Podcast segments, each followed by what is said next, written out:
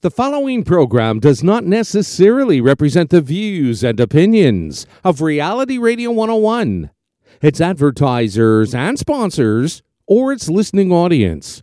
Listener discretion is advised.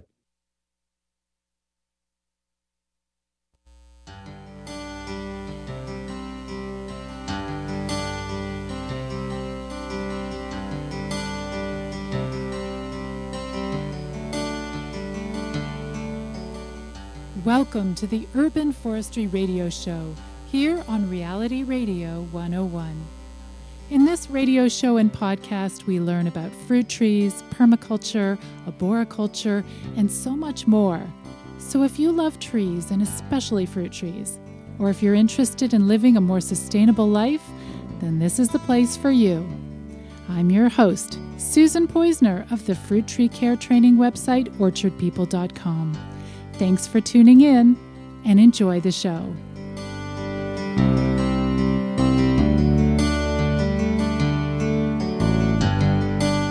Welcome to the Urban Forestry Radio Show with your host, Susan Poizner.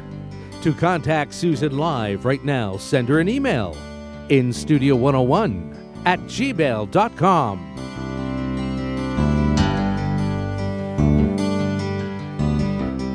And now, right to your host of the Urban Forestry Radio Show, Susan Poizner.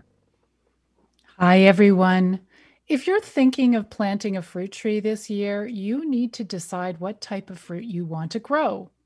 Are apples your thing? Well, then, apple trees will be a priority for you. Are you a sweet cherry type of person? Then you'll probably buy a sweet cherry tree. Or maybe you're all about pears or mangoes or apricots. Either way, most of the time, you're going to need to buy at least one tree of each type of fruit, a fruit tree, in order to successfully produce a harvest. You'll need to consider each tree's pollination requirements. You might want to think about disease resistant varieties and lots of other factors. So, if you want to grow lots of different types of fruit, well, then you'll need lots of different types of fruit trees. And then you're going to need to find a space for them all in your garden. And for many of us, that's the problem. You see, fruit trees are a little bit like puppies. They start small, but they can grow up to be pretty big. And so, if you plant a lot of fruit trees in a small space, your garden may over time become a tangle of fruit trees, all competing with each other for space and sunshine. But what if it was possible to plant just one tree that will produce all sorts of different types of fruit? Just imagine that. You may be able to go into your yard in July and pick some cherries. Then in August, the plums might be ready to eat. In September, you can enjoy juicy peaches and nectarines. Does that sound pretty good to you? Well, this actually can happen. And my guest on the show today knows all about it. His name is Sam Van Aken. He's an award winning artist and an associate professor in the art department of Syracuse University. And Sam is the creator of the Tree of 40 Fruit. That the trees that Sam creates aren't just productive, but they are also living art. And he's going to talk about that in the show today. But before I bring Sam on the line, I would love to hear from you. Have you ever created a multi-graft tree? Do you have one in your yard? Do you think it's a good idea to create trees that produce multiple types of fruit? Send us an email during the show with your thoughts about this topic or with a question or any other comment, and we will enter you into this month's contest. Today we have three prizes, so we will have three winners. And the prize is a copy of the Old Farmer's Almanac 2021 Garden Guide, valued at $5.99. Now, to enter the contest, all you have to do is send us an email during the live show. Our email is instudio101 at gmail.com. That's instudio101 at gmail.com. And remember to include your first name and where you're writing from. We look forward to hearing from you. So, now let's talk about the Tree of 40 Fruit project. Sam Van Aken, welcome to the show today. Uh, hi, thank you so much for having me here. I am so happy to have you here because, frankly, I have heard about you lots and lots on the internet. And I've heard originally, I thought there was just one tree of 40 fruit, but there's quite a few of them. How, yeah. Tell me, how did this project start? How did you get involved in creating these amazing trees? I it's kind of funny. I I started um I started because I wanted to have one for myself and well, it, it, actually started from a bunch of diff- different places, but I had um, my great grandfather grafted fruit trees. So I had never met him, but everybody in my family that talked about him spoke about him as if he he was a magician or had some magical capability. So I I had always you know, as I grew up on a farm, I went to art school, which was exactly the opposite of farming. and but grafting always kept coming back to me, and I knew that you could graft stone fruit together. And then I started to wonder if I could control how the blossom appeared in spring. Right. So I could essentially sculpt the blossom of a tree. So talk to me about that. So this your tree of 40 fruit. I talk about it because I'm a, a fruity, fruity kind of person and into fruit trees. I talk about it from the harvest perspective. But mm-hmm. what what do you see when these trees blossom? What do they look like?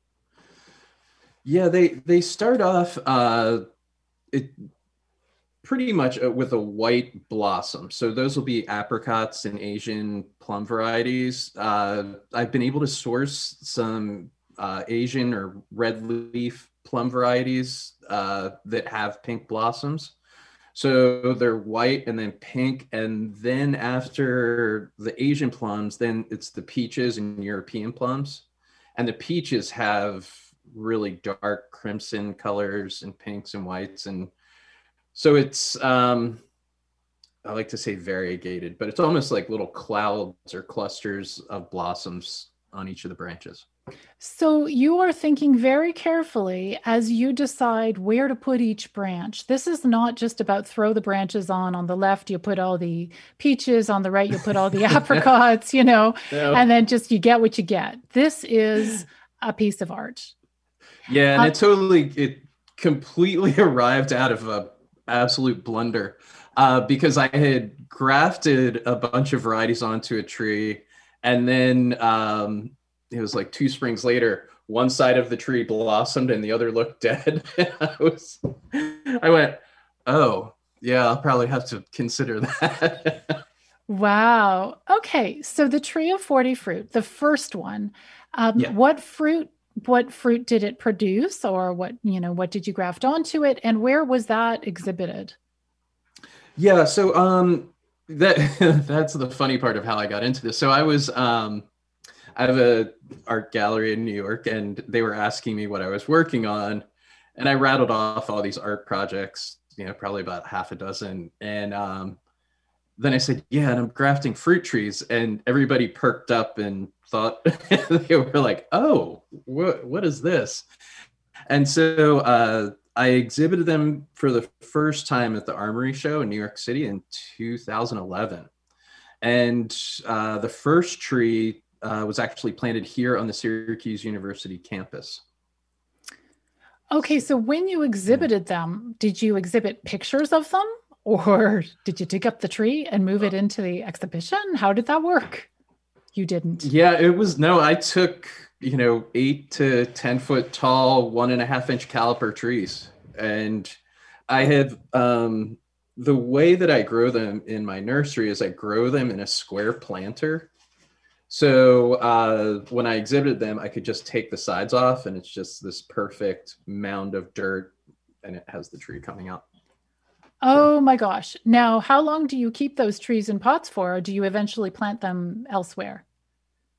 It depends. Yeah, they all eventually get planted in the ground. Um, usually, what I'll do is they grow in the first planter for two to three years, and then I'll root prune them and then transfer them to a larger container and gradually keep working up. And um, with the tree of 40 fruit, I try to graft them so that there's 15 to 20 varieties on each tree before they get planted. but from what I've found with trees is once they get over a certain caliper size, so once they're over an inch or an inch and a half, it it takes them longer to establish in the soil than if you started with just a sapling. So, so. essentially, you are ready grafting them not with 40 fruit, not with 40 different types of varieties or different types of fruits. Um, you're starting small. You plant mm-hmm. the tree, you let it grow a bit, and then I guess over the years you're grafting on more and more branches to get to your perfect number of 40. Is that correct? Correct. Yeah. Yeah. And and so it involves um I, I don't know if this might be getting into the minutia of it a little early, but um, I use a lot of interstock varieties. Uh, so typically, what I'll do is I'll I'll graft the tree onto a root structure, let that grow two to three years. I'll head it off, so prune off the prune out the center trunk, let it form four to five scaffolding branches, and onto those I graft interstock varieties. So those are varieties that are compatible with all of the other 40 uh, fruit varieties. So we're going to go into more detail about this whole interstem. Uh, okay. we're going to, I want to know all about that. We've got a couple of emails here that I'm looking at. Sure. So um, we've got the first one, Kamyar. My name is Kamyar from Brockville, Ontario. My question is which cultivar of rootstock works best for a multi grafted stone fruit cocktail tree? And which interstem is used when grafting stone fruits to each other? So Kamyar is jumping ahead, but that's good. We want to know. Okay. So. Okay. So um, the typically what I use is um, it's a Myrobalan rootstock, and then I'll use uh, a Santa Rosa plum. Uh, so Santa Rosa was developed by Luther Burbank, probably about the turn of the 20th century. Um, and he came up with these varieties that crossed uh, Japanese plums with American plums and a Chinese plum. So they have this crazy genetic sort of history, and they prove to be the most compatible. Um, in Ontario, I might the other tree that I'll use for for colder climates is a Stanley plum as the base tree on a Myrobalan rootstock, and you know the reason for that is out of all of the stone fruits, plum trees provide the best structure. Okay, so let's just go through that with a little fine tooth comb. comb. So okay. you're doing a stone fruit tree, and you're starting with mm-hmm. a plum tree as your base, as your rootstock, a plum tree. But you're going to be able yes. to put on what other types of fruit on there other than plums? Uh, peaches, uh, other types of plums, apricots, almonds, cherries, nectarines. So now is this magic or um, so this is the question. So what is the role then okay. of how you are going to connect this plum tree? How are you going to turn some of the branches into peach bearing branches? And you were talking about the interstem there yeah so uh, it took a while to figure out but essentially i realized what i would do is invert the tree so myrobalan rootstock uh, is compatible with it's probably the most compatible variety with plums. You can graft European plums to it, you can graft Asian plums to it. And so, what I do after I get that form of the tree, right, that perfect vase shape, I'll take myrobalan cuttings and graft them onto the end of the tree. And that's called an interstock. So that way I'll be able to graft other plums onto it. So the inner interstock is kind of I'm trying to think of a metaphor. What is it? It's like the the highway that connects the two different things that you've got genetically two different things you're trying to put them together and they need something that will be friendly to both sides. Could is Correct. that Yeah. Yeah, exactly. Yeah, it's it's glue. it's the glue. Actually, that's great. Yeah. It's the glue. And using these grafting skills that you have developed, you are able to um, graft or merge together these branches that don't necessarily want to necessarily grow together, and you're tricking Correct. them into growing yeah. together. Exactly. So we have a beautiful email here from Gilles. Uh, this is very nice. And uh, Gilles writes Thanks, Susan Poizner, for turning me on to two good things. First is the fruit tree care course, which was super interesting. I learned a lot about caring for my fruit trees. He's talking about my courses at orchardpeople.com slash workshops. That is so nice. Second is Reality Radio 101. I went to it for the first time to listen to one of your previous podcasts. Ever since then, I have been listening to it. It's now my favorite radio station. So our producer is on on the line as well, Gary. I'm wow. sure you're blushing. Yeah, thank you for that, and and I really really appreciate that. Thank you very much. This this station is a labor of love for Gary Gilles. So this is he works so hard on the music, on the shows. So this is beautiful. And then he writes, I have four fruit trees in my backyard, and I just love the idea of one tree with all these varieties in the one tree. I am listening avidly.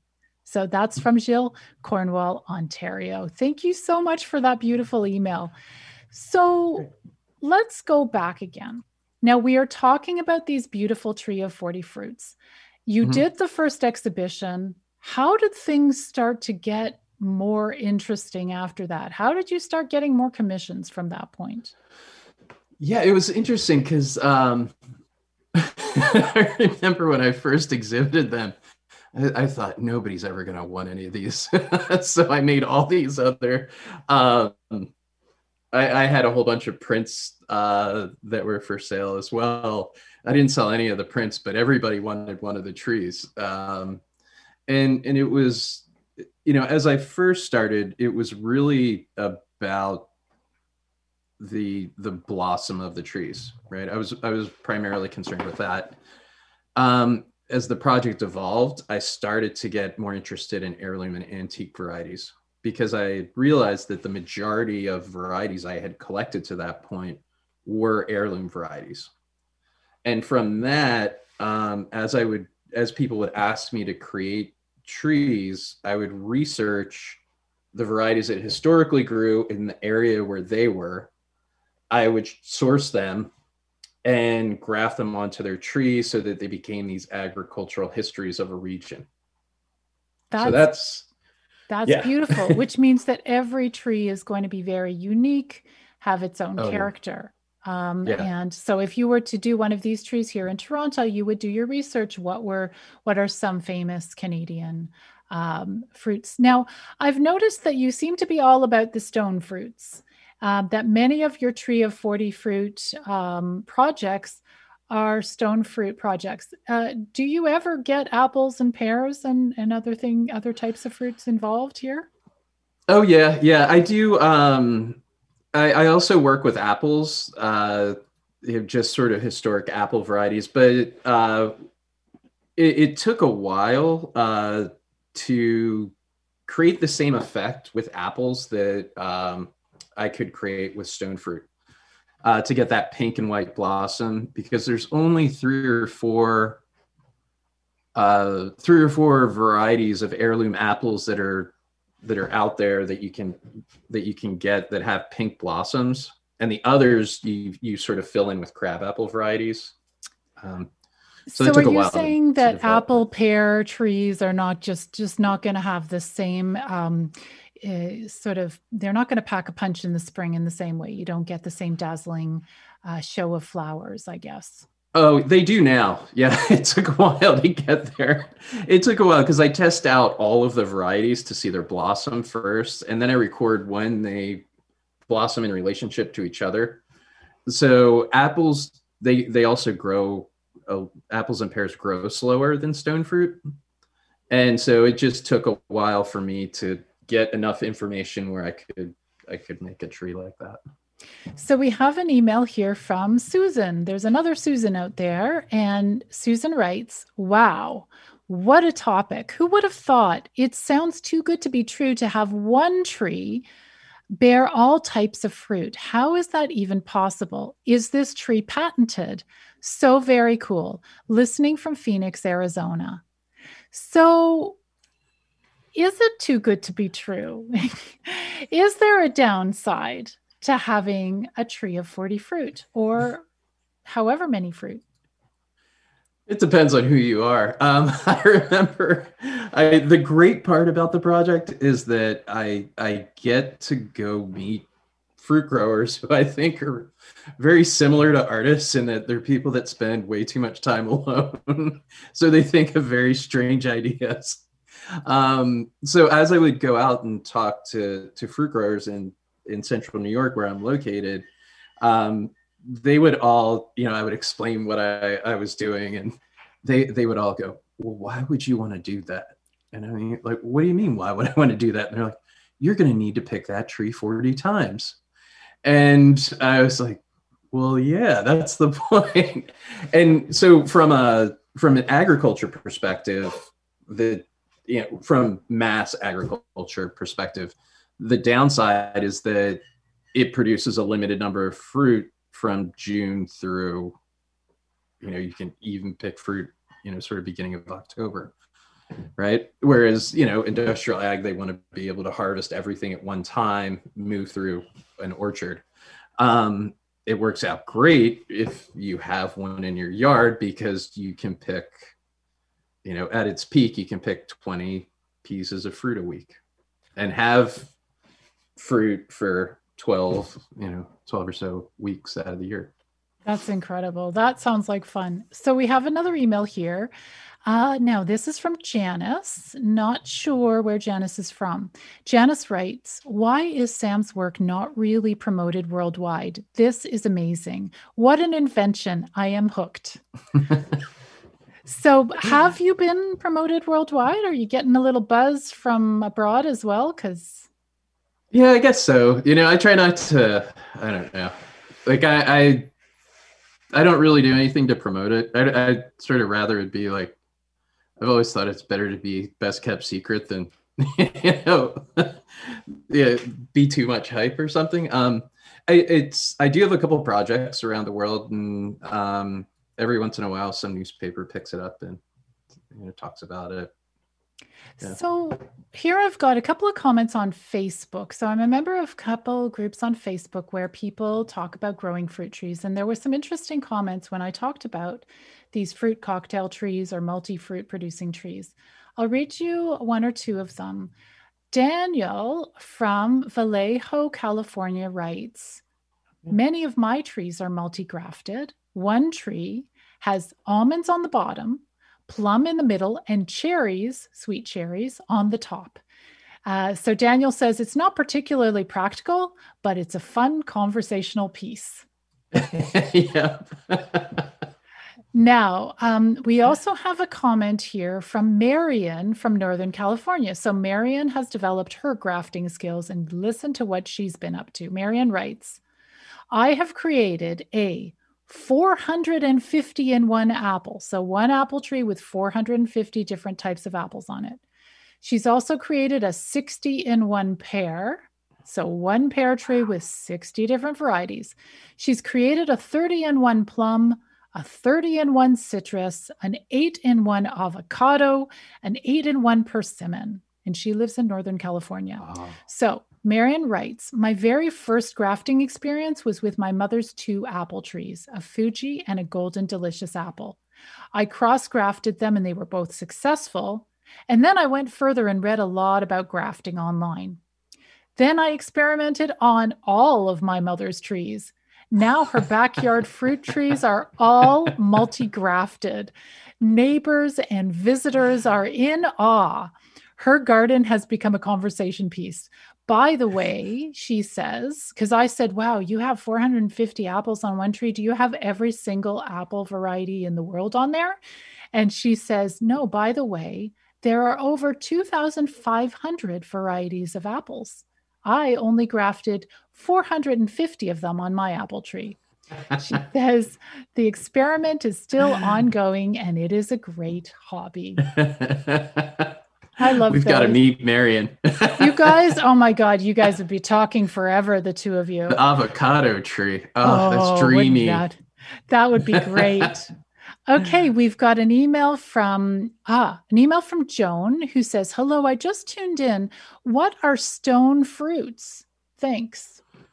Okay, well, uh, they're all of the fruits that you might get with a pit, right? So those are peaches, plums, apricots, nectarines, cherries, and almonds fall into that, right? Okay. Because their pit is sweet. Yep. So they've stone. That's why we call them stone fruits, and they're all quite comp- well. They can be made compatible. Um, yeah. Could you put an apple on your stone fruit tree? Would that ever happen? If I could, that would be patentable. No, unfortunately, at the moment, no. um, although I am working with uh, a Japanese uh, biotech firm um, that has found a natural way to graft interfamily plants. Mm. Uh, so grafting, um, we're working on right now. It's a smaller scale. We're working with plants that you can graft an entire bouquet of flowers to, so that continuously grows. Mm, yeah. Interesting. So there's something about the biology of the apple tree and the biology of the stone fruit types of trees that is just not going to. The graft will never take. Is that the thing? Correct. Yeah. It. It. You know, at a base level, it comes down to cellular structure. Okay. Right.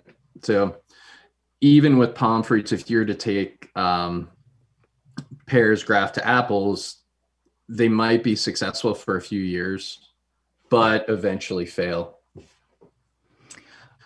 Okay, so we have an email here from Howard from Columbus, Ohio.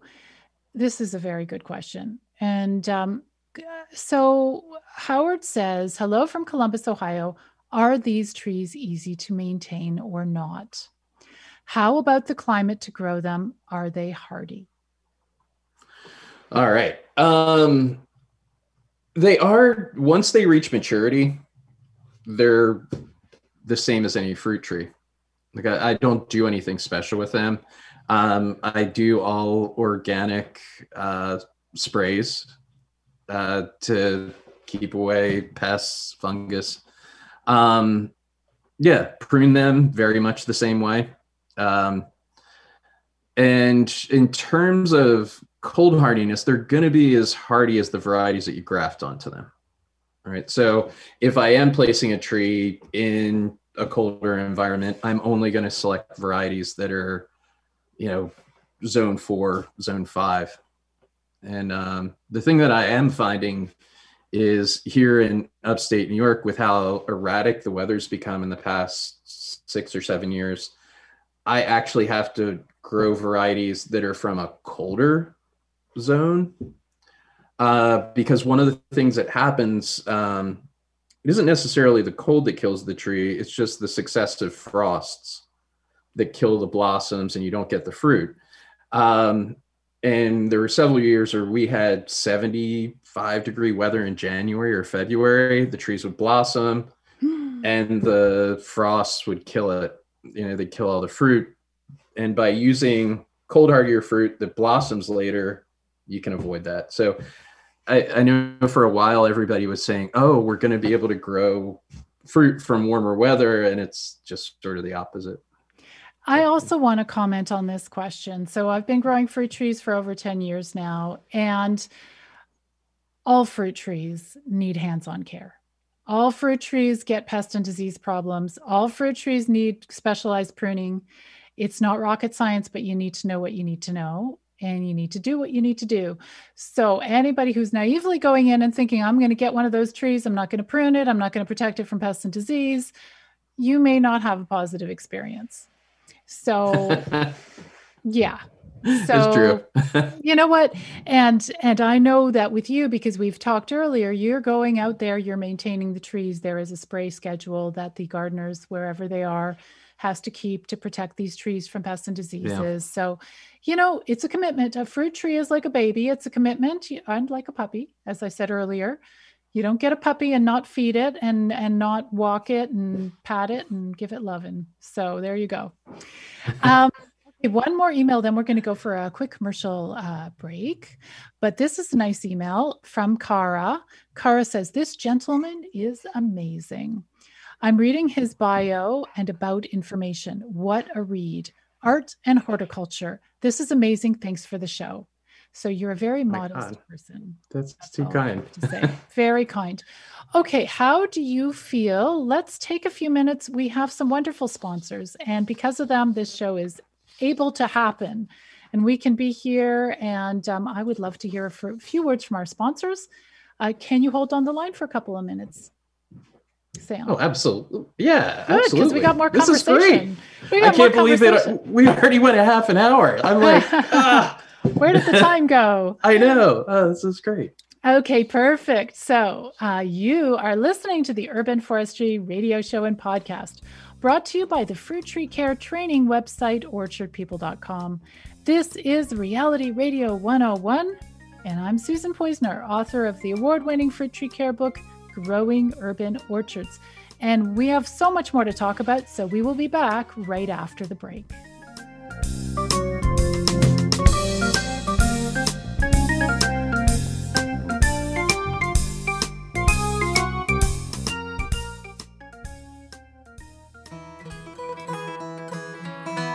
If you're thinking of planting fruit trees and you're looking for a wide selection of cultivars, consider Whiffletree Nursery. Our 62 page full color catalog includes 300 varieties of fruit and nut trees, berries, grapes, and other edible perennial plants. Not only that, in our catalog, we help you through the selection process with tips and advice about all aspects of growing fruit trees. You can learn about adding nitrogen fixing plants, rootstock choices, and even about planting a windbreak if you have a windy site. We're a one stop shop as we sell fruit tree care books, pruning tools, organic sprays, and natural fertilizers. We're located in Elora, Ontario, but we can ship all over Canada. Call us at 519 669 1349 to order your catalog. That's 519 669 1349. Whiffletree Nursery. Call us today.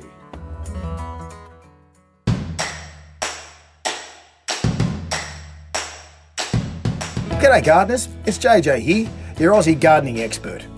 We all know young, newly planted trees need to be watered deeply and regularly to kickstart growth. But correct irrigation just isn't as easy as you would think. Sprinklers waste bucket loads of water and they wet the leaves and branches, which can result in the spread of nasty fungal diseases. At Greenwell, we have a system to direct the water deep down into the soil to the roots of your trees where it's needed most. But watering takes time. So municipalities across North America, Europe, and Australia are now saving time and money by using Greenwell water savers for newly planted trees. So why don't you? Dig the easy to install recycled plastic rings into the soil around your young trees. Then each week, you can fill the rings with up to 50 litres of water, and that water filters deep down into the root system where it is needed. Think of Greenwell Water Savers as your insurance policy for young trees. Learn more at greenwellwatersavers.com.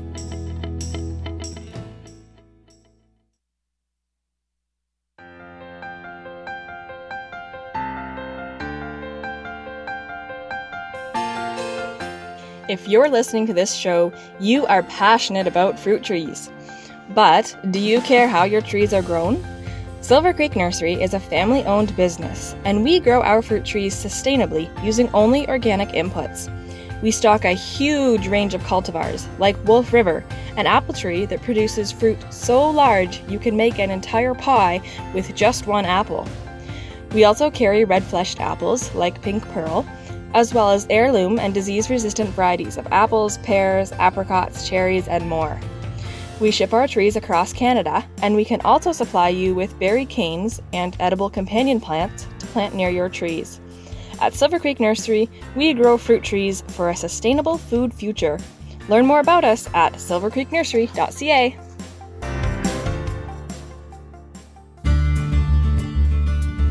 Hi, everyone. Congratulations on investing in a new fruit tree. Fruit trees are a blessing. With just a bit of skilled hands on care, they can give you plenty of delicious organic fruit for years to come. I'm Susan Poizner, an urban orchardist from Toronto, Canada. And over the years, I've learned that how we care for our trees when they're young will determine their success and productivity in the long term. If you do want to learn more, there's lots more that I would love to teach you, like how to prune fruit trees of all shapes, ages, and sizes, how to optimize tree health, and various different ways to protect your trees from pests and disease. So, check out my website at orchardpeople.com, where you can watch free videos and read great blogs about growing fruit trees. Or you can check out my online certificate in beginner fruit tree care, where in just eight hours, including fun and informative videos, interactive quizzes, and information packed ebooks, you can learn how to keep your tree healthy and productive for years to come. Happy growing from orchardpeople.com.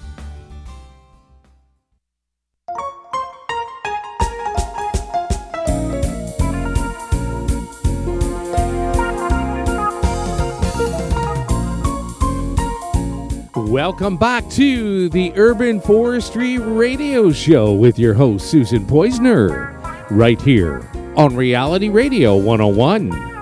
To get on board right now, send us an email. Our email address is in studio 101 at gmail.com.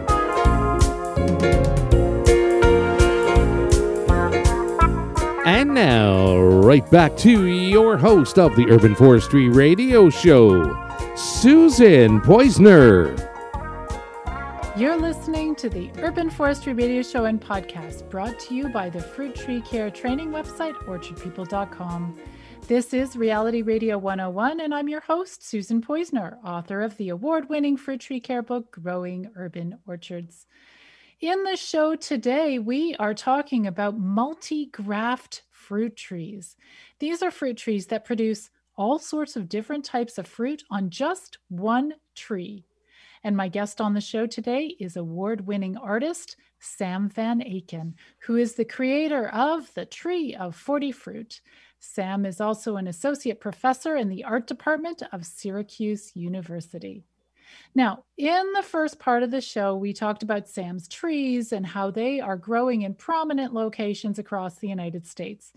And we discussed how this project has flourished and spread. In this part of the show, I want to talk a little bit more about some technical stuff. How do you graft these crazy monster trees with all these amazing fruits on them? So, we're going to talk about that. But first, I want to hear from you, the listeners. If you're listening to this show live, please do email us right now with your questions or your comments, or email us just to say hi. We'd love to hear from you. If you do, we will enter you into this month's contest, and we have three prizes for three listeners. The prize is a copy of the Old Farmer's Almanac 2021 Garden Guide, valued at $5.99. And if you win, we'll send it off to you. So, to enter the contest, send us an email right now with your question or comment. Send that email to instudio101 at gmail.com and be sure to include your first name and where you're writing from. So that's in studio101 at gmail.com. And we can't wait to hear from you. Okay. So, Sam, let's talk about grafting. Why does it even work? And we were talking a little bit about interstem grafting. So, yep. uh, how come it works? So, essentially, um, compatibility between tree between fruit varieties depends on the cellular structure as you graft them together right? After the graft heals those cells essentially merge and the tree's vascular system is what feeds both both the base tree and the the variety that you grafted on top. So, so that's like, a simple it's simple, yeah. but you're fooling. Are you fooling the tree because it's it's tricked into merging with a different, uh, genetically different piece of tree? Um, but what it's happening is the mother tree or the rootstock is going to push food and water and all sorts of goodness into these branches because you know it's adopted them. It's adopted these new branches. Yeah, Yep. And and so the branches retain their DNA, so they will always produce the fruit that they you got their them from. Like it's always the fruit isn't going to change. yeah, they all they maintain their own genetic identity. So, you know, I've heard a one story about a tree that it's a myth, but that's one tree once upon a time that reverted to the rootstock. But that's out of, you know, you have to think millions and millions of trees that get grafted every year. Mm, that would be interesting. Yeah. Okay, so Yeah. we got some questions here. Um, this is from MJ in Seattle. Have you noticed a correlation between the rootstock diameter and the overall health and productivity of the grafted tree? So you may want to explain the question while you answer it. Yeah, so I think if I understand um, the question correctly, it's um, so sometimes your the root structure that you graft onto is going to have a different grow rate than the tree that's on top. Like the any tree that you graft on top of a root structure doesn't necessarily know it's been grafted onto a root structure. Uh, that isn't communicated from the roots to the the tree itself um, as the tree ages and matures, those the the tree that you top worked onto the root system um, can sometimes be smaller than a root structure that bulges. Um, working with stone fruit, I don't see that phenomena so much as I do with apple varieties. And to be honest, I don't think I've been growing apple varieties. You know, I've been growing apples for maybe 10 or 11 years at this point which it's not it hasn't become anything that i could measure at the moment Okay, we've got another email here from Gwen saying, This is an incredible show. I cannot believe that there is a tree that will do this. Does the world know? If not, they are hearing it now on this radio show. I, I even think that all of grafting is incredible because yeah as most people know or many people know that every single fruit tree that we buy or that we we go and plant most of them are grafted they all have a rootstock but instead of having branches 10 different types of branches branches they've all been grafted with one type of scion uh, you know that is one tree so let's say McIntosh apple you grab your rootstock you grab your branch from the McIntosh apple tree and the rest the tree will produce McIntosh apples Yep. but it is pretty magical. Okay, another question here uh, from William. Hello, can you pick and choose which fruits can grow on specific trees? Or do all the trees bear the same fruit? Thank you from Tucson, Arizona. Good question. So, people who are your customers, do you just give them a bog standard? This is your combination of fruits. You're going to get this, that, and the other, or do you customize to it to their needs? oh they're all customized yeah they're all customized according to location and a lot of it goes it becomes a huge research project because you'll you know i'll pour back through uh like libraries through city documents to find out farms that were grown there to see if i can find anything about the farms uh you know that was published that gives you an indication of the varieties grown. Look at agricultural reports uh you know from the 19th century and you can kind of piece together varieties that were popular at the time local varieties that were really popular and try to source those So essentially, your trees are very customized because they also have to be customized to the climate of that particular location. Um, do the people or organizations that that commission you to do this do they have certain needs? They'll say, "You can do any fruits you want, except I need to know there's going to be this type of plum on there. I love that plum." Or do they just let you do what you want?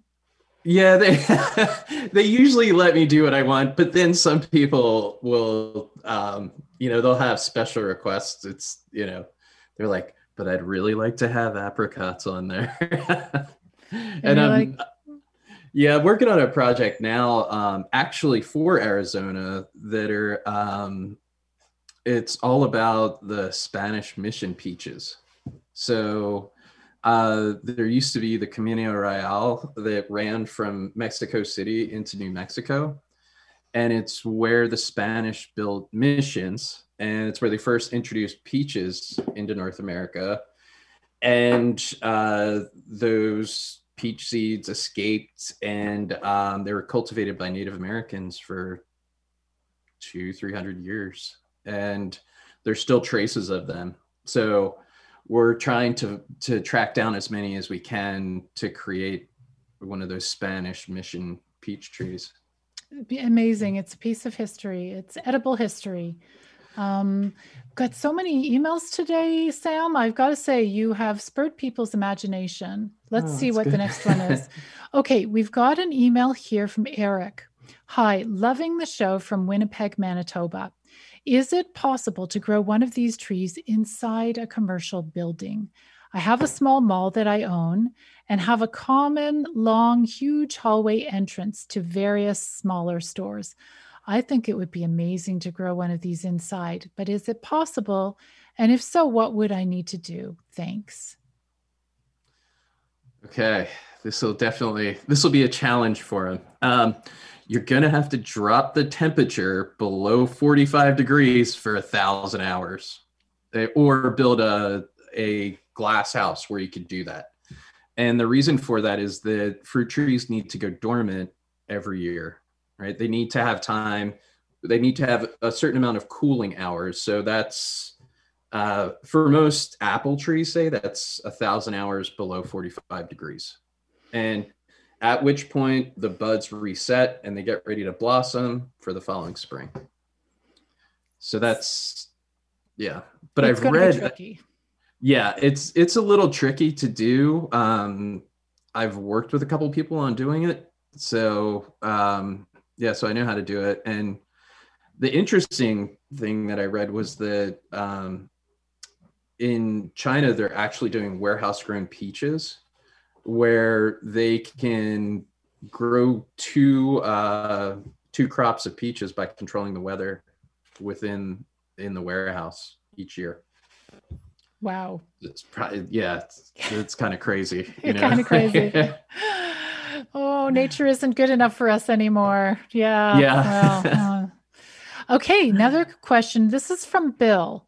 Can your guest please tell us about working with artists from the former communist regime? That is so fascinating. Oh yeah, that was really cool. I I have one of my college professors to thank for that because he he made that introduction and um, essentially set it up where right after I got out of undergrad, he uh, I went to Poland, and I sort of just got dropped into Poland, and this probably dates me, but this was the early '90s, so this is really a year or two after they transitioned from communism to capitalism, and it was it was almost it was like flawless to be honest, and um, the thing that was really impressive to me is the artists that um, that I worked with. They were considered dissident, which under the communists meant that they couldn't, by law, make art. Right, so it was illegal for them to make art. And what they did is they would have art exhibitions in living rooms, in abandoned buildings, and ran the risk that if they were caught, they would have to do jail time. They'd have their passports revoked. And the government felt that art was so important that they tried to limit who could officially make it. And I think for somebody that was really young to see that, um, particularly somebody from the US, it's art isn't, we don't take it that seriously. Right? It's often dismissed and uh, yeah, to those communist governments, they saw the importance of it. So, well, and people put their lives and their livelihoods in danger just to be able to express themselves in that way yeah. with freedom. Um, yeah, it's funny because I myself also spent some time in the former, well, what was once the Soviet Union. And you talk about lawlessness. There were these bandits that would ride the um, the the trains and i was on a train and i was told i speak russian. I was told whatever you do don't speak. Pretend you cannot speak because if they hear your accent the bandits will get you and they will steal your money and whatever. And it's like oh my gosh help. And then there was a chatty lady on the train who wanted to chat with me and i'm like i can't talk. I said in russian can't talk sore throat, can't talk. so, yes, yeah, so crazy times, but there is so much about the former Soviet Union that is fascinating. And the attitude at the time about um, art, education, uh, that kind of thing. Let's see, we mm. have a little email here from Peter. Peter, thank you for asking this. Peter asks, Hi, are there any of these trees in Canada? And if so, where? There's one that was started in High Park uh, a couple years ago, so it's still growing a little bit. And that's but, in Toronto, right? High mm-hmm, Park in Toronto. Yep. Yeah. So hoping it'll, you know, well, COVID put a, a little bit of a delay on that. Um, but yeah, hopefully within a couple years. And how can realized. people find and check out the other trees? Like, do you have a map of your tree? If so, your different trees across, like, because you have them in all different states, right? What are some of the states you can find those trees in? Oh, uh, everywhere from sort of Maine to Arkansas, and then there's a few uh, in California. So. so. is it top secret or is there some map for tourists? Oh no, I think I have a map on my website or if somebody wants to email me, uh, it, it's samvanaken.com. If somebody wants to email, I can send them out. Yeah. Okay. So to your website, let's hear your website address. Oh, it's samvanaken.com. Okay. And if they want to email you, they can reach you at Oh, that'll be actually there's a on my website, there's a email a contact function form. on it. Yep. Okay, I have another uh, Facebook comment that I wanted to share with you that I found interesting. This is from Taylor from Tennessee. Now, Taylor is the admin of a Facebook group called Backyard Apple Growers. Nice. And this what I found this very interesting. So Taylor writes, for those who do graft multi-graft fruit trees, please do not share scion wood from them. Once I realized how prominent viruses are in fruits like apple and how much scion is passed around from person to person to use to graft with, I stopped grafting multi variety trees. There is too much chance to infect all your scion with the virus, and then you're giving it away to other people. I want to be able to send scion or clippings from my trees to friends, and it is much safer to segregate varieties to their own rootstocks. How do you feel about that? Oh, I think I, I completely agree. The one thing that I would I would say to that is before even grafting, be really careful of where you're getting that scion wood from. Right. I, I don't do anything through uh I, I realize it's terrible to say, but I don't do anything through scion exchanges. Um, I use all stock that I get um, through our uh, the USDA. So as a university researcher, I have access to the USDA germplasm. Um, I'll either get it from there or the other place that I get it from is from uh, UC Davis.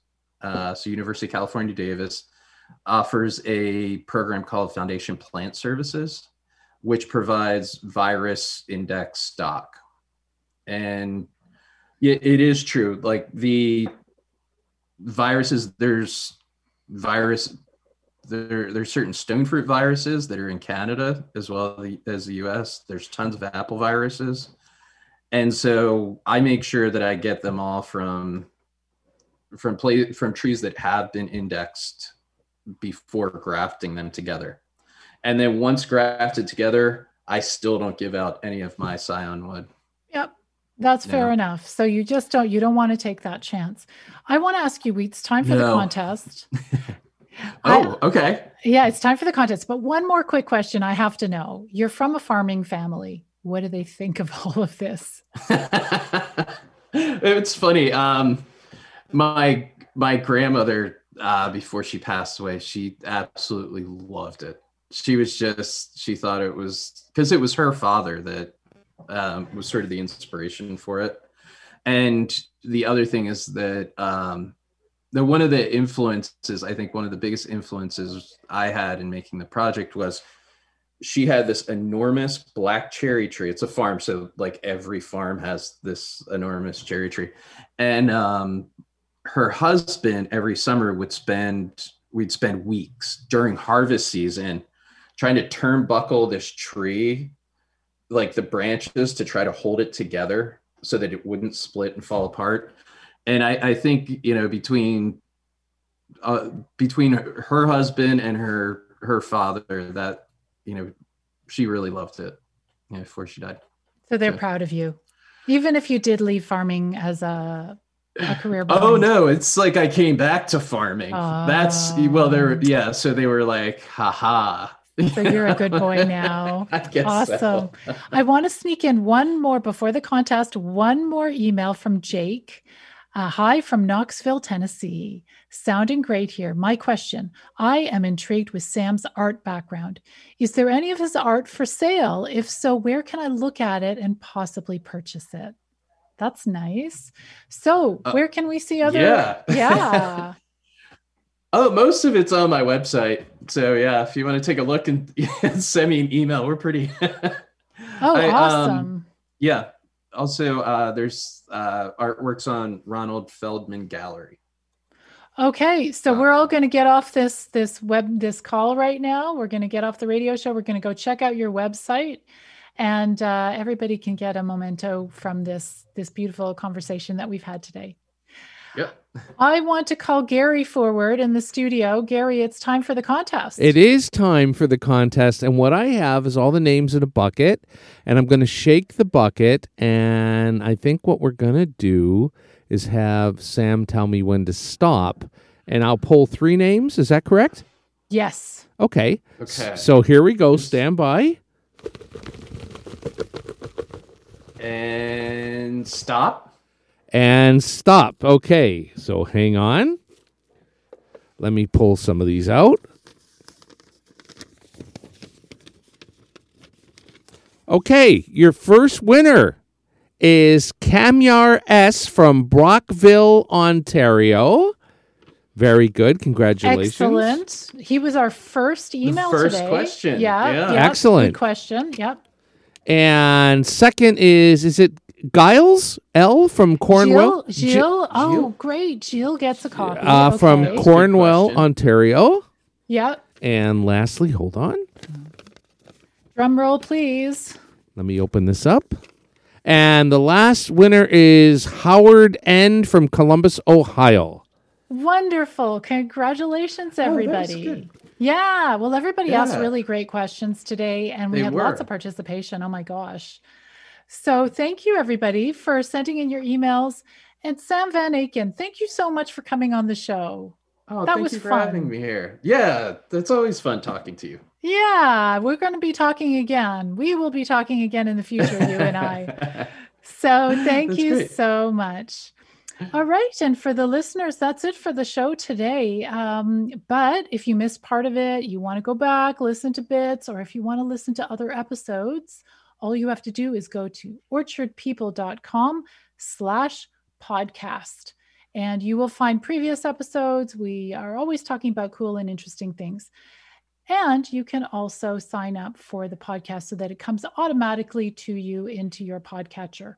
So, so that's it for the Urban Forestry Radio Show today. And if you want any more information about fruit trees, go to orchardpeople.com. There's articles, I have online courses, I have lots of resources for you. Thanks so much for tuning in. And I look forward to digging into a new topic with you guys next month. Thanks for listening. Bye for now.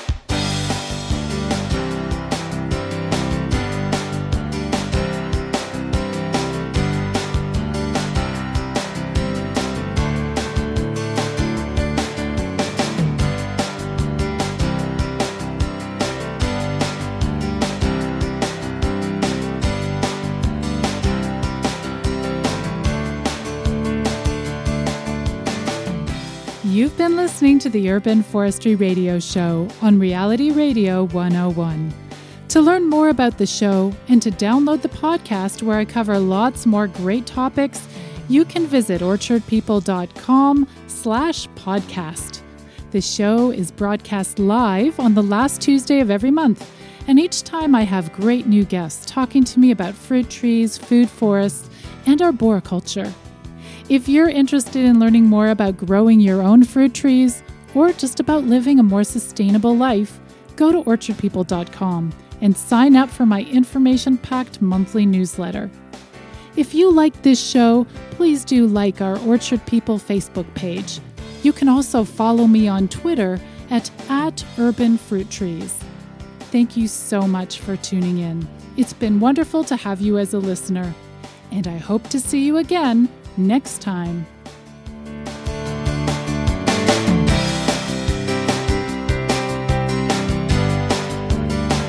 Thank you for listening to the Urban Forestry Radio Show with your host, Susan Poizner, right here on Reality Radio 101.